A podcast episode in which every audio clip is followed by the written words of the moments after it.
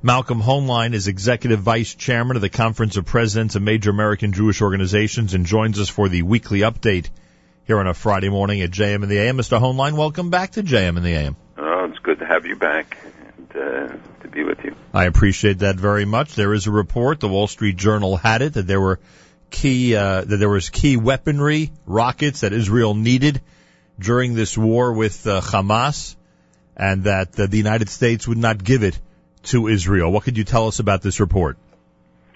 Well, there is the report in the Wall Street Journal, as you noted. It, it, there were no weapons that were withheld. There is a process that has been implemented that adds a layer of bureaucracy.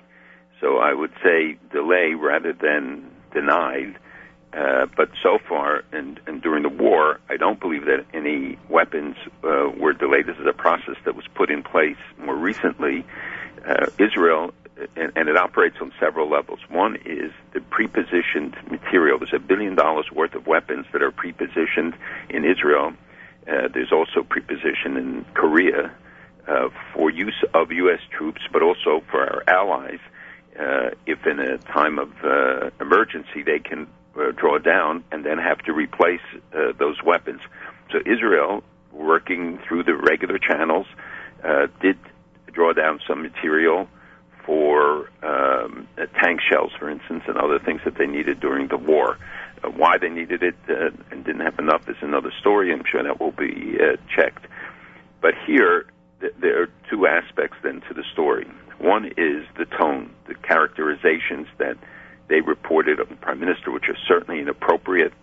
Um, here's a prime minister that demonstrated incredible restraint in the execution and prosecution of the war, as well as before. If you remember, 300 missiles fell before Israel responded, and the the um, uh, demonstrations that took place last night, the 15,000 people in Rabin Square demanding more actions against rockets and supporting the people of the South, uh, and the general and the polls that show general support for completing this action to remove the threat of rockets and of tunnels. Uh, uh, reflects the fact that the prime minister has has demonstrated restraint this is an issue I think that members of Congress, when they return, will will be looking at, although they don't have many days there. Uh, the the the context also is uh, interesting in that the same days we we approved 5,000 new Hellfire missiles to, to Iraq. All of the issue is about the Hellfire missile, and when the United States and others keep yelling at Israel to be to use more uh, pinpoint strikes, etc. Hellfire is in fact a pinpoint instrument in that it can be targeted to to very narrow uh, destinations. So it's ob- obviously of concern. We've been in touch with the administration. They made a statement uh, in yesterday afternoon at the State Department because there are no White House briefings as the president is away vacation. What what so, what issue is Congress going to? What part of this is Congress going to take up when they get back? Well, I think they're going to look at the at the question of whether any weapons uh, is this process delaying the shipment of weapons. They made very clear yesterday in this State Department statement that nothing has been withheld from Israel, and in fact, in Israel, they seem to be downplaying uh, this report. So whether it's just part of the political culture and uh, that we've seen develop over the months. Whether there is any uh, practical implication is not very clear yet. There are times in the history of the state of Israel where they were really desperate for weaponry and the United States came through, and other times when the U.S. didn't. You're not ready at this point to put this episode anywhere on that scale yet, right? Uh, no, and, and because Israelis uh, have not, in, in the statements that uh, have been forthcoming or indications that they have made. But what is troubling is is uh, the the message that this sends to Hamas.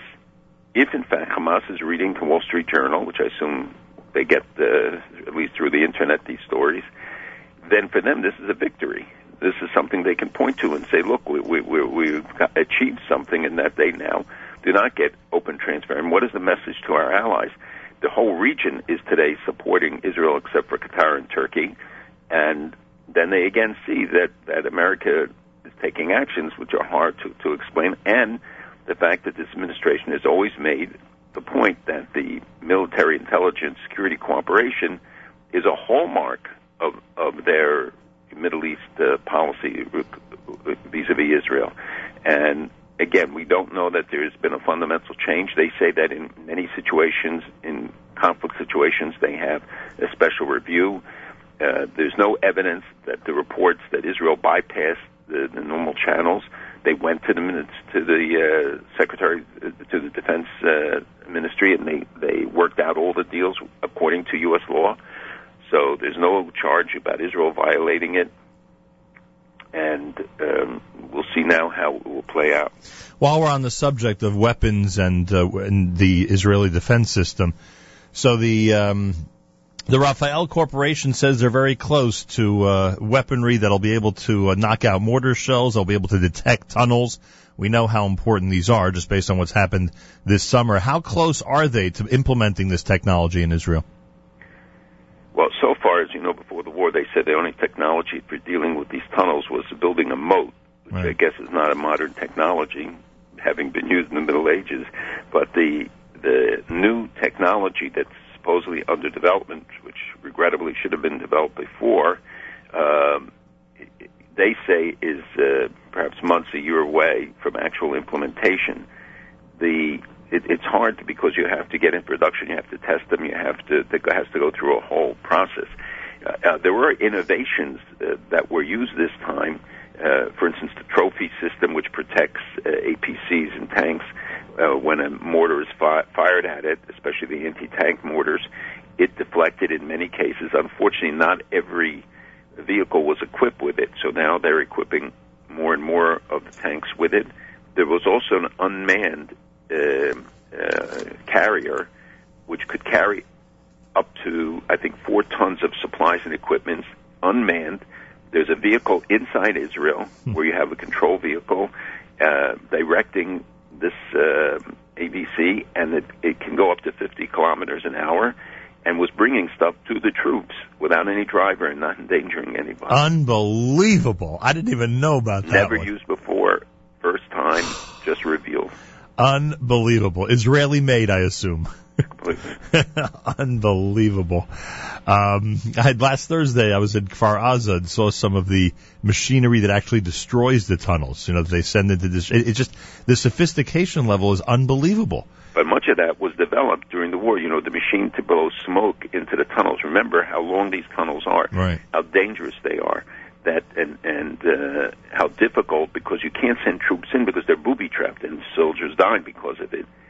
So they have this huge machine that blows smoke through the tunnel and it comes out in the entrances. That's how they could then detect where the entrances were. Unbelievable. The whole thing is incredible. Uh, and when you think about it, thousands of rockets. I don't know the exact number since the beginning of the war, but we know it's thousands. And you know what kind of, God forbid, what kind of casualties there could have been if not for Iron Dome and if not for the sophisticated machinery that you just described? There were there were about 3,700 rockets fired by Hamas, about a like number destroyed by Israel in in Gaza, which means they still have a similar number, about one third right. remaining.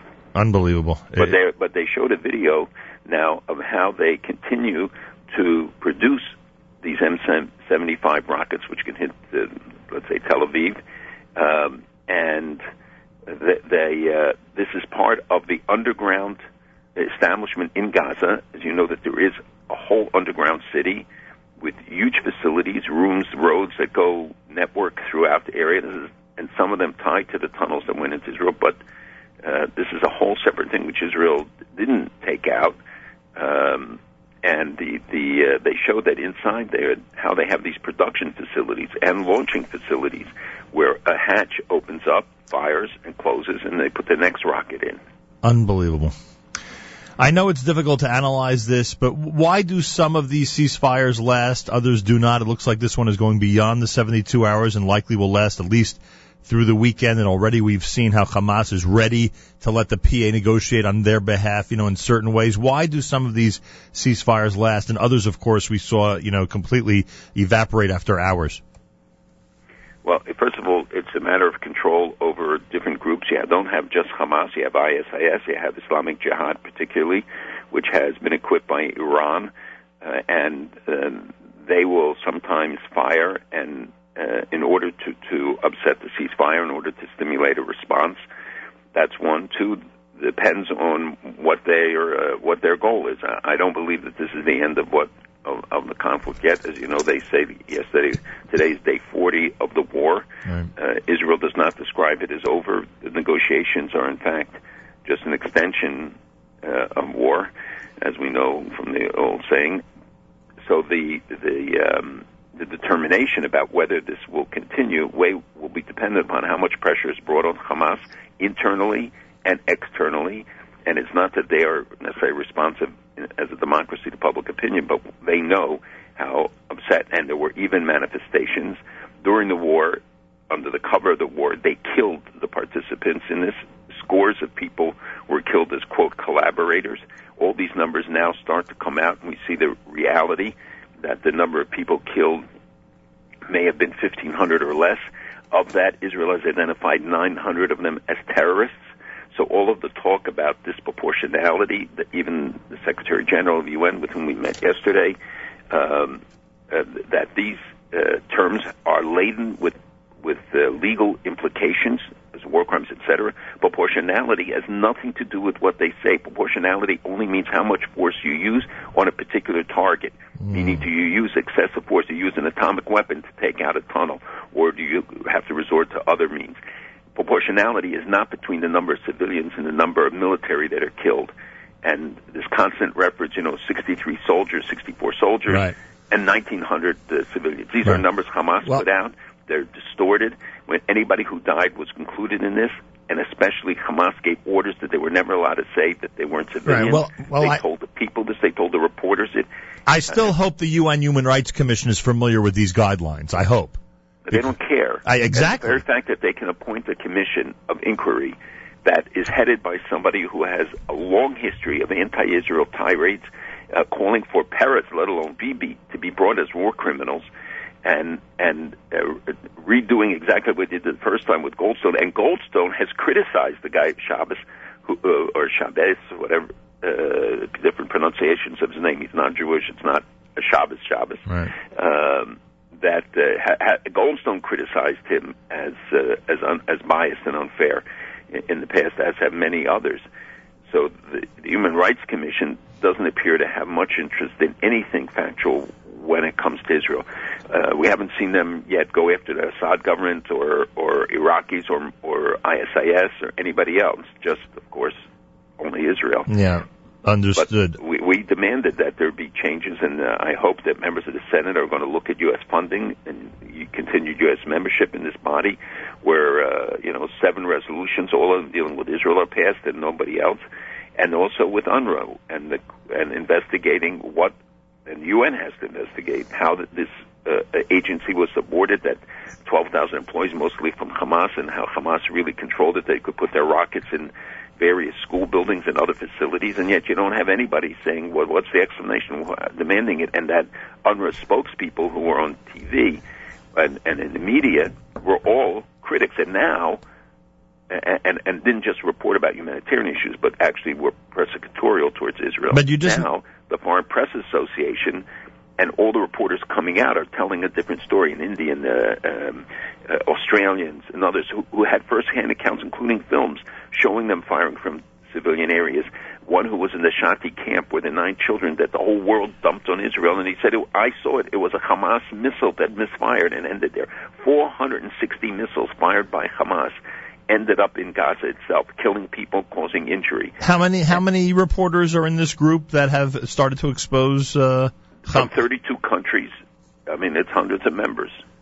There are that many. They're, they're, you know, this is an independent that, body. It's not an Israeli body. No, I understand, but there are that many who've risked their credentials and risked their lives and risked the opportunity to get back in to Gaza to report. It's that many. Well, not the individuals. The association made the statement. Uh, a few individuals came out right. and told the truth about what they saw. But where did you see the reports that 14% of the rockets, meaning I think 475 altogether, um, were were, uh, landed and killed and, and endangered uh, people living in Gaza, or that uh, almost 600 rockets were launched from civilian facilities, naming them 260 from schools and 100, almost 200 from mosques and religious sites, etc. Right. None of this even till today. Yeah, of course not. Been properly reported. Malcolm Hoenlein with us, weekly update. Yeah, I mean, the, the, but you mentioned the meeting that you had this week with the UN Secretary General, and to us outsiders, it always seems that you have a pretty good relationship with him. Did he does he get any of this? Does he understand the the uh, inclination of these commissions to come out against Israel? Does he understand how absurd this war crime allegation is? Um, look, I, and again, I don't think he he's the bad guy here. He's, you know, people like that are dependent upon the people around him, the information that he's fed.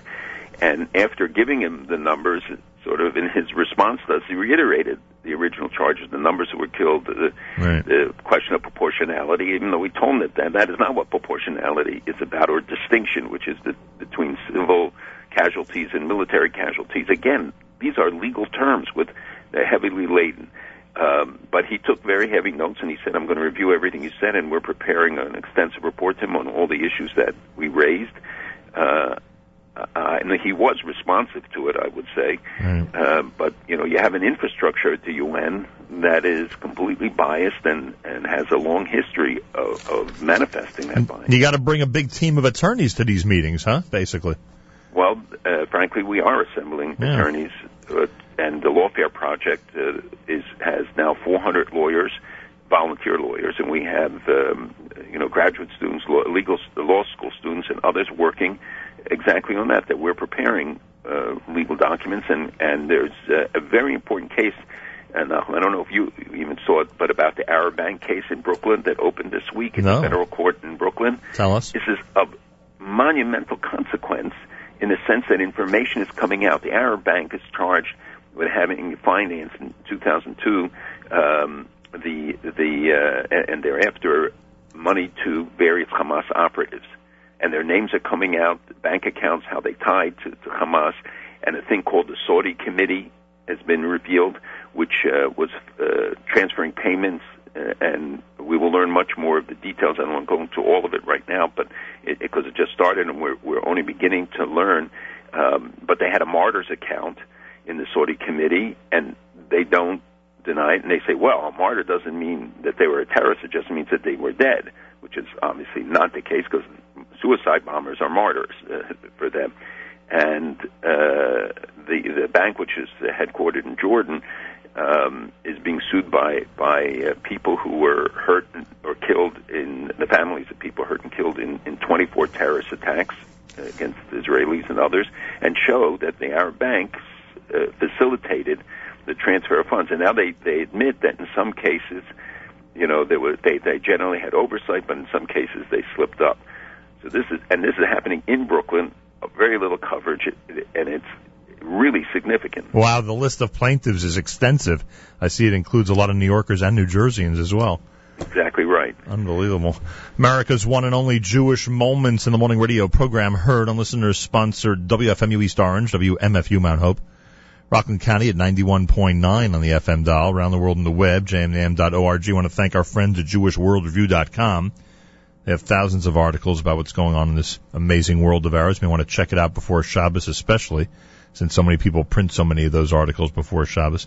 Malcolm Siegel, Malcolm Hoenlein, weekly update here on a Friday morning, Erev Shabbos as we continue. Someone asked me about, we were talking on the plane the way back, obviously, about, you know, impressions of Israel, et cetera, et cetera. One of the things I, I, uh, I found funny or ironic is now the the closeness with which Israel and Egypt are dealing with each other. I mean, essentially, Egypt is the broker of whatever ceasefire is going to be um, uh, is going to be reached at this point. And uh, going forward, it looks like there's going to be I don't know what would you call it, mild to serious cooperation in regard to Gaza between Egypt and Israel. Uh, uh, that's true, and I think it, you know when we look at the miracles of this past year, uh, the fact that Sisi is there and not Morsi. I Right. mean, just think if Morsi, the head of the Muslim Brotherhood, had been in charge during this period, So true. how different the situation would have been. And the uh, fact that the Saudis, and there was a, a statement read at the top of the news last week uh, by from the Saudi king in which he said there was a massacre in Gaza by Hamas, not Israel. And, the, and a major article that appeared in the Saudi press that said that it's no longer an Arab-Israeli conflict when you have the the Gulf states, the UAE, the Saudi Arabia, Jordan, um, Egypt, all the PA siding with Israel. uh, it, it says something. And the the Egyptian role here has been critical. They've kept out Qatar and Turkey despite efforts to bring them in because of their support and relationship with uh, Hamas. The um, that is a very critical change, and what they did in destroying tunnels and hopefully in restricting an ability to bring in more weapons via those tunnels, which you know were flooded. Uh, by, that's the tunnels to Egypt Right. uh, fu- uh, during the period of uh, of President Morsi. So, if the crossings issue is a big issue going forward, and of course Hamas seems to want to make it a very big issue, uh, is E- is Egypt on the same page as Israel is when it comes to the level to which those crossings should be open? Uh, yes, and in fact, they may be even tougher. Look, it's a lie that there's a siege. There never was a siege. When Israel withdrew from Gaza, the, those crossings were essentially open. It was Right. only after the experience that they were being abused that they put in restrictions, and the restrictions are only on dual-use items, items that can be used for military purposes. One of those items may well be cement, because we know how they abused the cement 500 tons in an individual tunnel. They could have been used. Uh, somebody did an analysis, and it showed how many facilities could have been built, how many hospitals, how many schools uh, would have been could have been built with the cement just used in the in in these tunnels.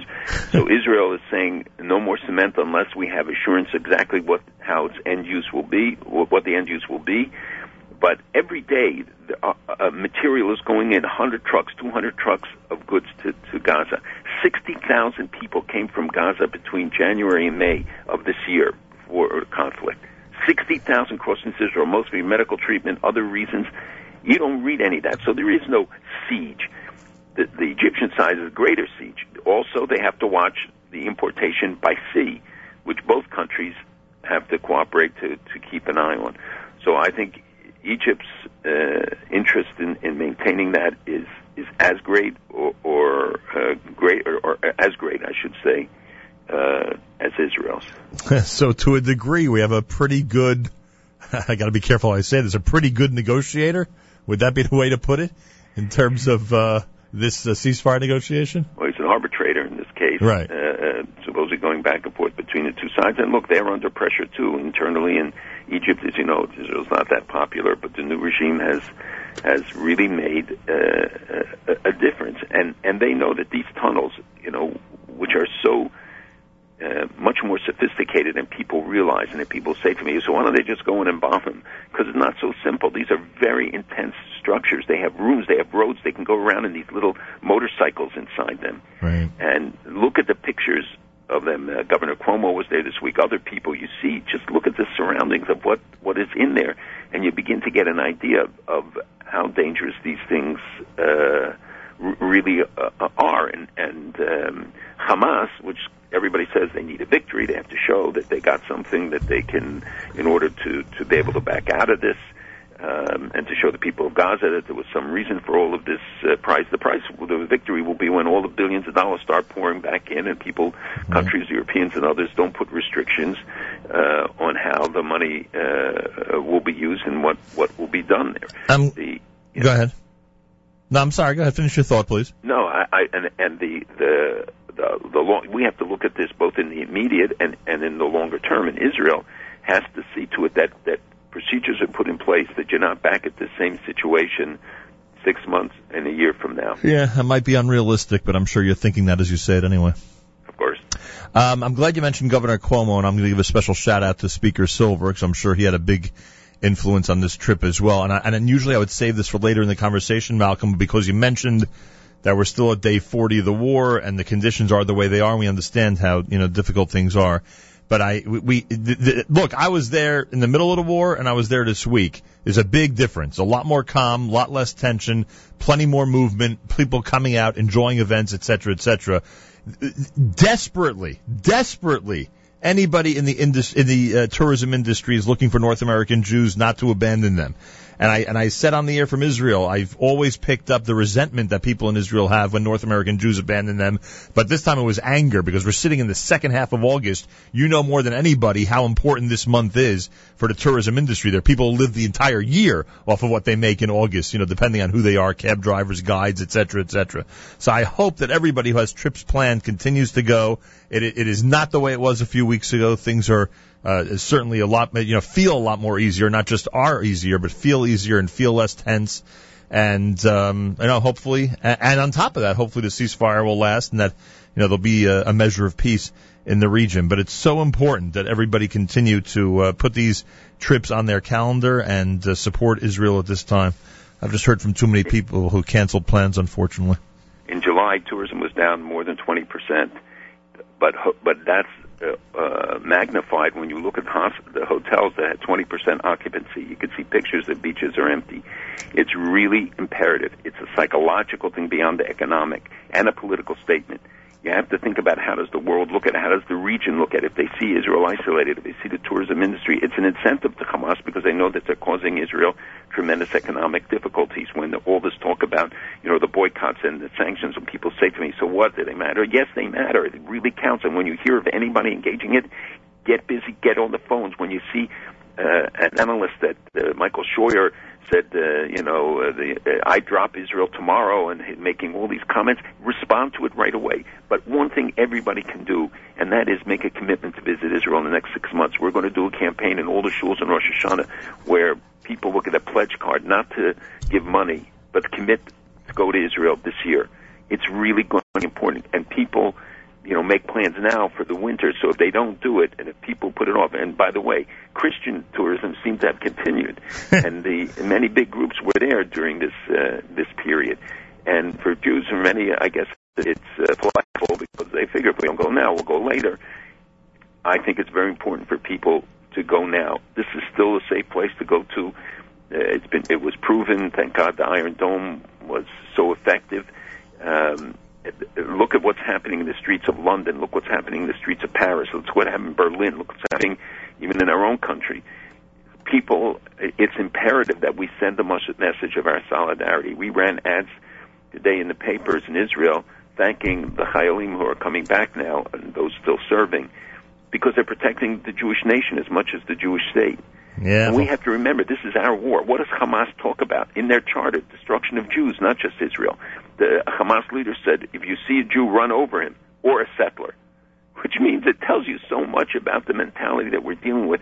You have the Muslim clerics in France and elsewhere making horrific statements, or the on Al Jazeera broadcast a, a, a Muslim guy, uh, imam from uh, Gaza on Friday using the most horrific languages language um, and and talking about our willingness their willingness to sacrifice two million Palestinians, not two thousand.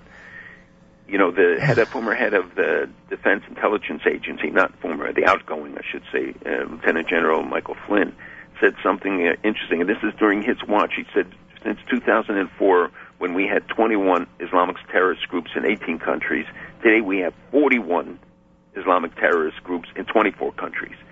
You look at ISIS and look at the power, how it mushroomed so quickly, and how it's drawing recruits from all over the world, including the United States, including Europe. The danger that it poses, not just there, that they can recruit publicly in, in New Delhi and in, in London and elsewhere. That that the uh, their actions now spreading to other countries. That we know they're in Gaza, we know that they're in other countries, and they say that they're in the United States as well.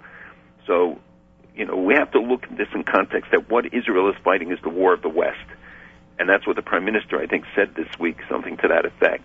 This is the war the West. This is one war. Yeah. And the hypocrisy that we differentiate between the war against ISIS and the war against Hamas right. that's, is very evident. That's why the Wall Street Journal report hurt so much. Because you'd think that even the U.S., especially the U.S., would get it, that Israel's fighting the war for the West and, and, and you take a group like ISIS where you can't even fight them with sanctions because they produce the money domestically. Now they control the oil fields. They have limited exportability, but they control the dam in Mosul, which produces the hydroelectricity, and all the income goes to them. And I, they told the workers there yesterday that if they don't uh, produce the electricity, they're not going to get paid. They don't have to work by rules. And also look at the massive number of women that have, and, and children, male and female, that have been kidnapped and hijacked and, and used for, I won't describe the purposes, but people can understand. Where's the outcry? Where where is the indignation about uh, beheading people, carrying it out? Now they're they've occupied large parts of Iraq, large parts of Syria. They're fighting in Lebanon. They're talking about expanding. They're drawing recruits from all, all over the world. Does anybody understand how serious this is, and, and and that Israel is the front line in this battle? That's why Saudi Arabia is backing them. That's why the Gulf, the, the guys on the front line, Jordan, because they understand that the outcome of this war. They want Israel to be much tougher, not softer on, on Hamas, and to do it and give them a devastating blow. Wow, that's something I hope was communicated to the UN Secretary General. Oh, you we had very clear messages, and he took extensive notes, and I spoke to him afterwards, and um, I think there will be some follow up. But again, he doesn't control. Yeah, I understand. The, I understand. He doesn't control all this infrastructure and the Correct. decisions, like like the appointment of the UN Commission. He said, Right. "Look, I'm not. This is an independent agency." Understood. He he turns to you and says, "Hey, I'm just the UN Secretary General. Come on, I understand that." but he still has. no, I know. You're the CEO. I. You're in I understand. Um, you mentioned uh, the streets of other cities around the world, and there's so much to talk about in the Middle East. But let, let's just do this for a minute because there's so many concerned individuals, and I'm sure you're in touch with leadership in many European countries. First of all, in terms of the U.S., uh, the, the the horrific murder last Shabbos of Rabbi Raksin. At this point, we have no idea what the circumstances were. Correct? Yeah, they, they, they keep saying that it's a robbery, but it looks awful, awfully simple to make that because they made that conclusion immediately a robbery gone wrong. Right. Well, there's no evidence to the contrary yet, but it is under investigation, and there has to be pressure. Look at what happened, and you have these demonstrations in Minnesota. We have to keep the pressure on the police. It's not a confrontational thing. It's not not. Uh, we certainly don't want to see violence or anything, but but we can't just let it be dismissed always as you know uh, w- without the kind of thorough investigation that will will determine. And the police are there. The police, the community, and the police are working together. So hopefully we will find out. All right. Uh, now to Europe. I mean, you know, we're in Israel, and you know that the bookends of our trip were Nefesh B'Nefesh. So obviously, there's a lot of sentiment on this trip to, you know, get people from around the world to move to Israel. Uh, you mentioned any European city or country, and the answer is, oh, you know, the, the Jews are finished there, and the Jews are finished there. Now, you're you're usually not prone to, you know, drastic, uh, you know, off the cuff statements like that. So if we would go, in fact, slowly through the European continent, how would you describe the situation for Jews at this point? I, wouldn't go through it slowly. I'd get, go through it quickly and get out of there. But I think we have to look at this long term, and the demographic messages are clear. Let alone the disruptions, the violence, and, and a government, let's say in France, that is responsive, and the prime minister who's married to a Jew, who's very sympathetic um, on the issue.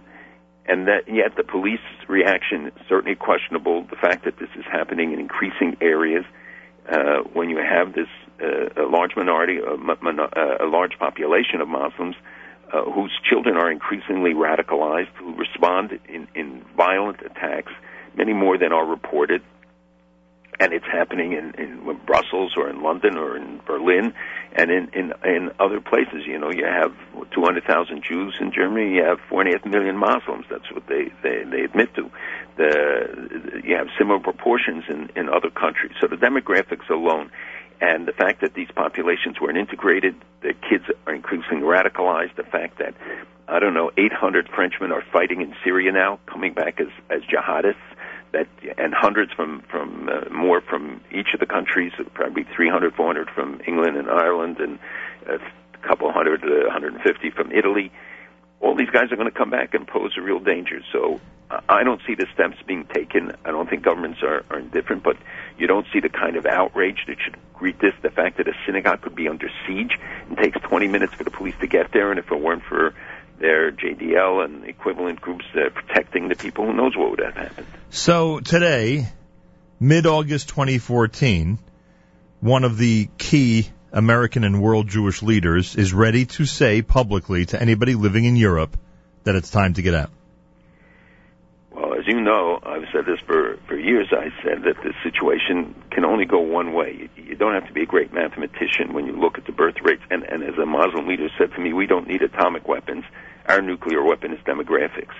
And, and they recognize it.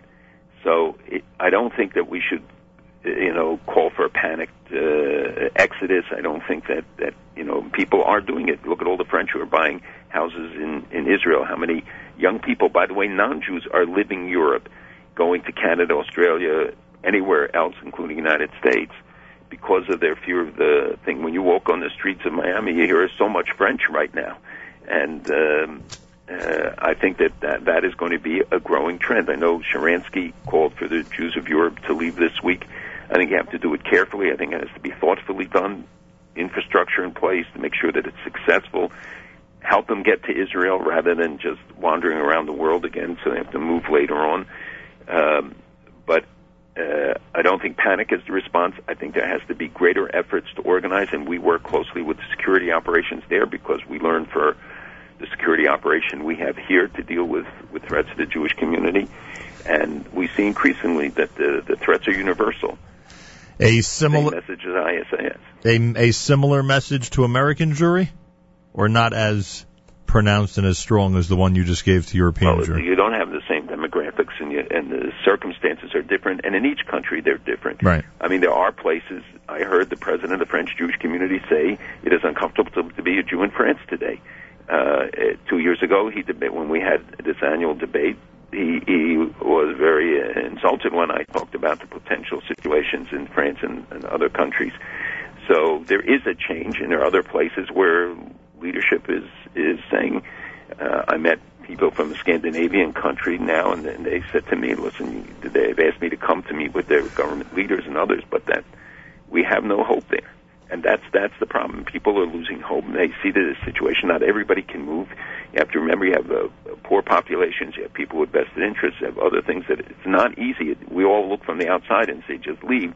Right. Very hard when you're sitting there. Yep. You know, it's like when you, your neighborhood changes in America. People are reluctant to move, even if they see the the situation, because you're there. You have uh, your house. You have your home. You have your business. You have other things it's not so easy, but people have to look forward, be forward thinking about what the realities are. Uh, Erdogan wins the election, right, in Turkey? Yes, he stole the election. He's... Oh, won the election.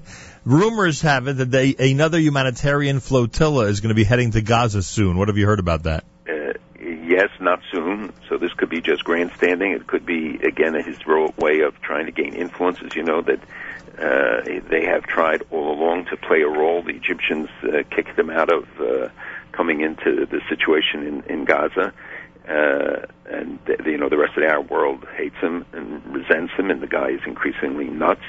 Uh, his statements, even in the last week, comparing uh, the Israelis and by other officials uh, to, to Nazis, uh, it, it doesn't diminish whatsoever and now that he is in an even more powerful position, he's essentially become a dictator in Turkey.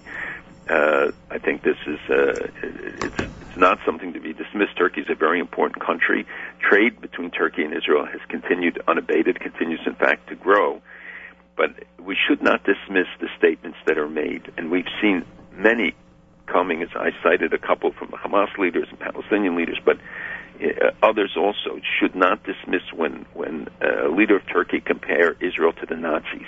It's a license because you know what you do to Nazis, and the the uh, uh, the role of Turkey now, the fact that we try to bring them into the negotiations with Qatar, they were blocked in that effort because these are the guys who supported Hamas. How do you bring them in?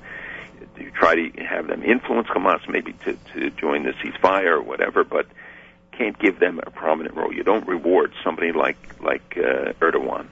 I apologize we didn't get to uh, to Maliki and some other items, which we'll hopefully do next week. But finally, Malcolm, uh, the uh, EU ban, the uh, BDS uh, uh, efforts are supposed to uh, take effect September the 1st. Do you see an official European Union boycott of uh, items either from Israel or specifically from over the Green Line in the next uh, in the next couple of weeks? Well, there is there is some organized efforts of that kind. Uh, it, uh, the governments there are two parts uh, to this. One is the holding up of military equipment. Uh, Spain announced it, but it amounts to six million dollars, so it's not much, and it's temporary. The same with Great Britain talked about uh, potentially limiting. They haven't actually implemented it, but I think Britain's total military sales to Israel is $17 million. But it is the symbolism of it. It's the message that it sends that it legitimizes boycotts. It, it strengthens the, the extremists uh, who are going around boycotting Israeli products, which are settler products, they say, which really mean Israeli products, which also mean any kosher products. The fact that you had these riots and demonstrations at, at kosher stores and looting of them uh, or destruction of them that the Prime Minister of France had to denounce these are serious, and and we uh, are working to see in America, first of all, to, to, to counter the boycott, which increasingly uh, is being countered. Uh, they have not had great success in the United States, but that is not something we take for granted. Remember, the campuses weren't open. We haven't. They're just coming back now. We're going to see, I think, renewed activism there, and the the use of the BDS movement. We've seen unions and other groups joining this. Don't dismiss it, even if the economic impact immediately might be limited. The longer term implication and the fact that this becomes an acceptable uh, expression of of disagreement with Israel or discontent. This is not the intent. The intent is to destroy the economy of Israel. The intent is to break relationships. It's much more sinister than it appears sometimes on the surface. And when the agriculture minister asks farmers to literally, you know, separate uh, on a list the materials they use from farms over the green line, isn't that somewhat uh, you know, caving into this, and instead of just of course it is, and it's it's ridiculous to to we. I mean, should should if they stop supplying it, a if you destroy the businesses, you put tens of thousands of Palestinians out of work. Number two, this is uh, I mean humanitarian food. What what is what a, food does not represent a threat. And third, that the distinction is an excuse because many of the things that they talked about were not used there. It's like, you know, SodaStream. You have one factory right. in Maalat so you have 50 other factories. They use it as, as leverage and as a means of, of penetrating the, the economic system and, the, and Israel's economic miracle in an attempt to weaken it. There you go. All right. We'll speak, please God, next week. After all, what could happen in one week, huh, Malcolm? Yeah, nothing. days. Have a wonderful Shabbos and thank you for joining us. Malcolm Hoenlein is Executive Vice Chairman of the Conference of Presidents of Major American Jewish Organizations. Fridays, officially 7:40 Eastern Time here at JM in the AM.